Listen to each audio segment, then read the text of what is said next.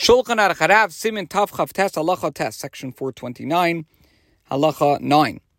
Ve'ein mis'anin b'chol chodesh Nisan afilu taanis yachid. One should not fast. This applies even to individual fasts throughout the month of Nisan. We will discuss in Hashem the fast of the firstborn on Erev Pesach. And also in section 492, there it discusses the Bahab fast, Beis Hey Beis, which is Monday, Thursday, and Monday following Pesach. Okay. The general rule is that there's no fasting, even private fast throughout the month of Nisan. Needless to say, a communal fast, a Tainus Alatzibor, is not decreed throughout this month.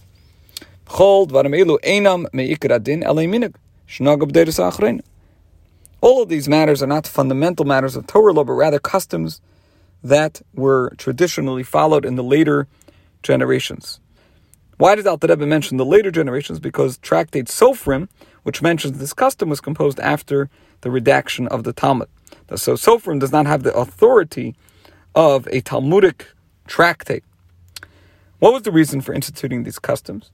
That was that the later sages relied on the words of our earlier sages, that the princes, the Nesiim of the 12 tribes began to offer their sacrifices for the the Chanukas Hamizbeach, the dedication of the altar on the first day of Nisan.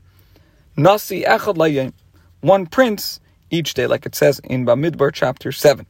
Ad Yud Gimel B'Nisan, and this went on until the 13th day of Nisan. And as we're going to learn later, the minhag is that we read the passage from the Torah describing the offering of each prince on the day that the prince brought his sacrifices.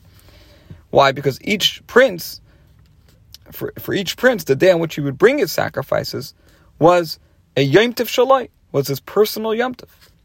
On the day before Pesach, that was the Yom Tov for the entire Jewish people because they would bring the the uh, Pesach, they would bring the Paschal sacrifice.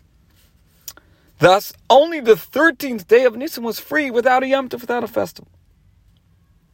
It's interesting also that the Tzemach Tzedek, uh, quoting from the Maharil, he says that the 13th of Nisan also has a somewhat festive nature because it's Isru Chag. The day of the, the, the Chag, meaning the day following the festivals of the sacrifices of the princes. Okay. Then, after these 14 days, you have the eight days of Pesach, which of course are Yom Tov. And Al Rebbe uh, based his calculation on life in the diaspora outside of Israel, where the festivals are celebrated for an additional day. In Eretz Yisrael, Pesach is seven days. Okay, so we have these 14 days. Then you have the eight days of Pesach. So the majority of the month was conducted in holiness. Hence, the fikach, it became customary to make the month of Nisan holy in its entirety, like a festival. Even on the day before Rosh Chodesh Iyar, one should not fast. Now, the day before Rosh Chodesh, that's called Yom Kippur Katan, Yom Kippur in microcosm, and in many communities, it's customary to fast and to recite slichas during Mincha on that day. But the Rebbe says, even in this case, on, on Erev Rosh Chodesh Iyar, which is part of the month of Nisan, one should not fast. Indeed, one should not even fast on the day on which his father and mother passed away, their yahrzeit, throughout this month of Nisan. Nevertheless, a, gra- a groom and a bride, a chassan and a kala, customarily fast on the day of the wedding, even on Rosh Chodesh Nisan, for the reason to be explained in section 573. Okay, now there is an exception to uh, the fasting of the Chassan and Kala, and that is Isru Chag Pesach, the day after Pesach. They would not fast. Now, as far as the Chodesh Nisan, which we just mentioned that they do fast, the Shulchan Aruch of Rabbi mentions the custom of fasting on the yahrzeit of righteous men and women and says that some people follow the custom of fasting on Rosh Chodesh Nisan because Aaron's sons Nadav and Avihu died on that day. Similarly, in section 430, the Alter mentions that people would fast on the 10th day of Nisan because Miriam died that day. Nevertheless, the Lubavitch custom is not to fast on the yahrzeit of the righteous. Okay, so what's the reason uh, why the Chassan and Kala, who normally fast on the day of the wedding, so they would fast even um, Chodesh Nisan, and certainly throughout the month of Nisan.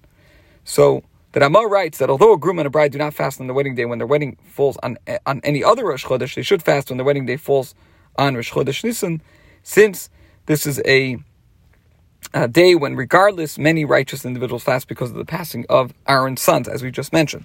Now, one of the reasons a groom and a bride fast on their wedding days because one's wedding day is a personal day of atonement when all sins are forgiven. This concludes Halacha Tes and today's shiur.